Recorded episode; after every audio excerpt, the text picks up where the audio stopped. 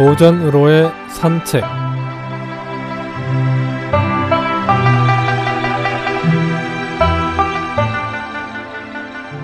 안녕하십니까 김혜영입니다.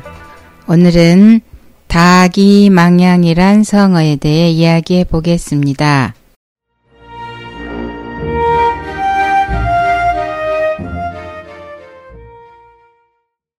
다기망양은 여러 갈래 길에 이르러 양을 잃었다는 말인데 달아난 양을 찾으려는데 길이 여러 갈래로 갈라져 있는 바람에 양을 놓치고 말았다는 말입니다. 원래는 학문의 길이 너무 여러 갈래여서 너무 다방면에 걸쳐 지나치게 섭렵하거나 반대로 지엽적인 것에 구애되거나 하면 아무것도 얻을 수 없다는 비유로 쓰이는 말입니다. 오늘날에는 선택할 대상이 너무 여러 가지가 있어 어느 것을 택할 것인지 곤혹스러운 경우에도 쓰고 있으며 또는 지시하는 방침이 많아 갈 바를 모르는 경우를 비유할 때도 쓰입니다.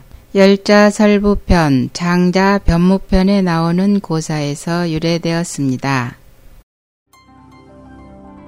전국시대 도가계열의 사상가인 양조는 당시 겸해설로 유명한 묵적과 함께 양묵이라고 불렸습니다. 양조는 묵적과는 달리 개인주의를 주장했는데 내 몸의 털어 관계를 가지고 세상을 구할 수 있다 하더라도 나는 뽑지 않겠다고 말한 것으로 유명합니다. 어느 날 양주 이웃집에 양 한 마리가 달아나자 이웃 사람은 자기 집 사람들을 다 동원하여 양을 찾으러 나서게 하고서는 양주에게 찾아와 사람을 보내달라고 도움을 요청했습니다. 그러자 양주는 이렇게 물었습니다.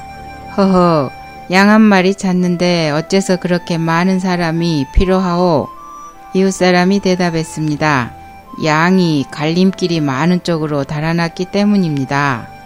이 말을 들은 양주는 갑자기 근심스러운 표정을 짓더니 하루 종일 말도 하지 않고 웃지도 않았습니다. 한 제자가 그에게 여쭈었습니다. 선생님, 양 한 마리는 그렇게 중요한 물건이 아닙니다. 또 선생님 소유의 양을 잃어버린 것도 아닌데 어찌 말도 않으시고 웃지도 않으십니까? 하지만 양주는 가만히 말이 없었습니다. 그래서 맹소냥이란 제자가 선배인 심도자를 찾아가 앞서 있었던 일을 말해주자 심도자는 맹소냥과 함께 양주를 찾아와 다음과 같은 이야기를 하며 자문을 구했습니다. 옛날에 세 형제가 제 나라와 노나라에 유학 가서 같은 스승을 모시고 육아의 도, 인의를 배워 돌아왔습니다.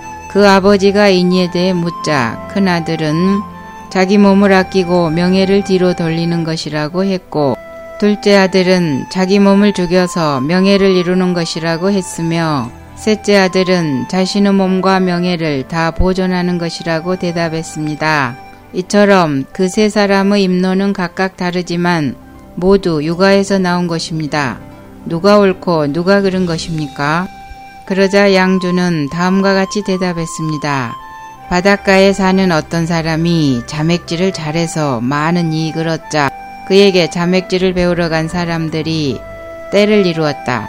하지만 그 사람들 중 태반이 물에 빠져 죽었다. 본래 자맥질하는 법을 배운 것이지 물에 빠져 죽는 법을 배운 것이 아니었는데도 그 차이가 이토록 심하다. 그러니 앞의 세 사람 중에 누가 옳고 그른지 어떻게 알 수 있겠는가? 그 말을 듣고 심도자는 조용히 물러나왔습니다. 그러자 함께 따라갔던 맹소냥은 몹시 궁금해서 심도자에게 물었습니다. 저는 도대체 무슨 말인지 하나도 모르겠습니다. 무슨 뜻입니까?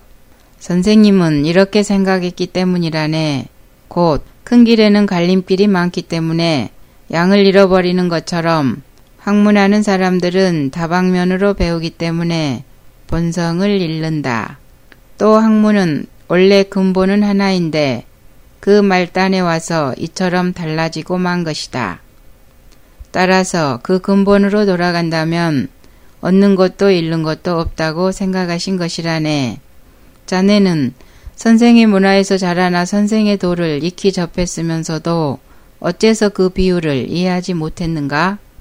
맹소냥은 부끄러워하면서도 그제야 고개를 끄덕였습니다. 종교, 학문 등 많은 부분에서 근본을 제쳐놓고 지연 말단의 형식을 놓고 왈가알부하는 현상을 종종 보는데 정보의 홍수 속의 현대를 살아가는 우리들 진정 무엇이 근본인가를 생각해 볼 때가 아닌지요.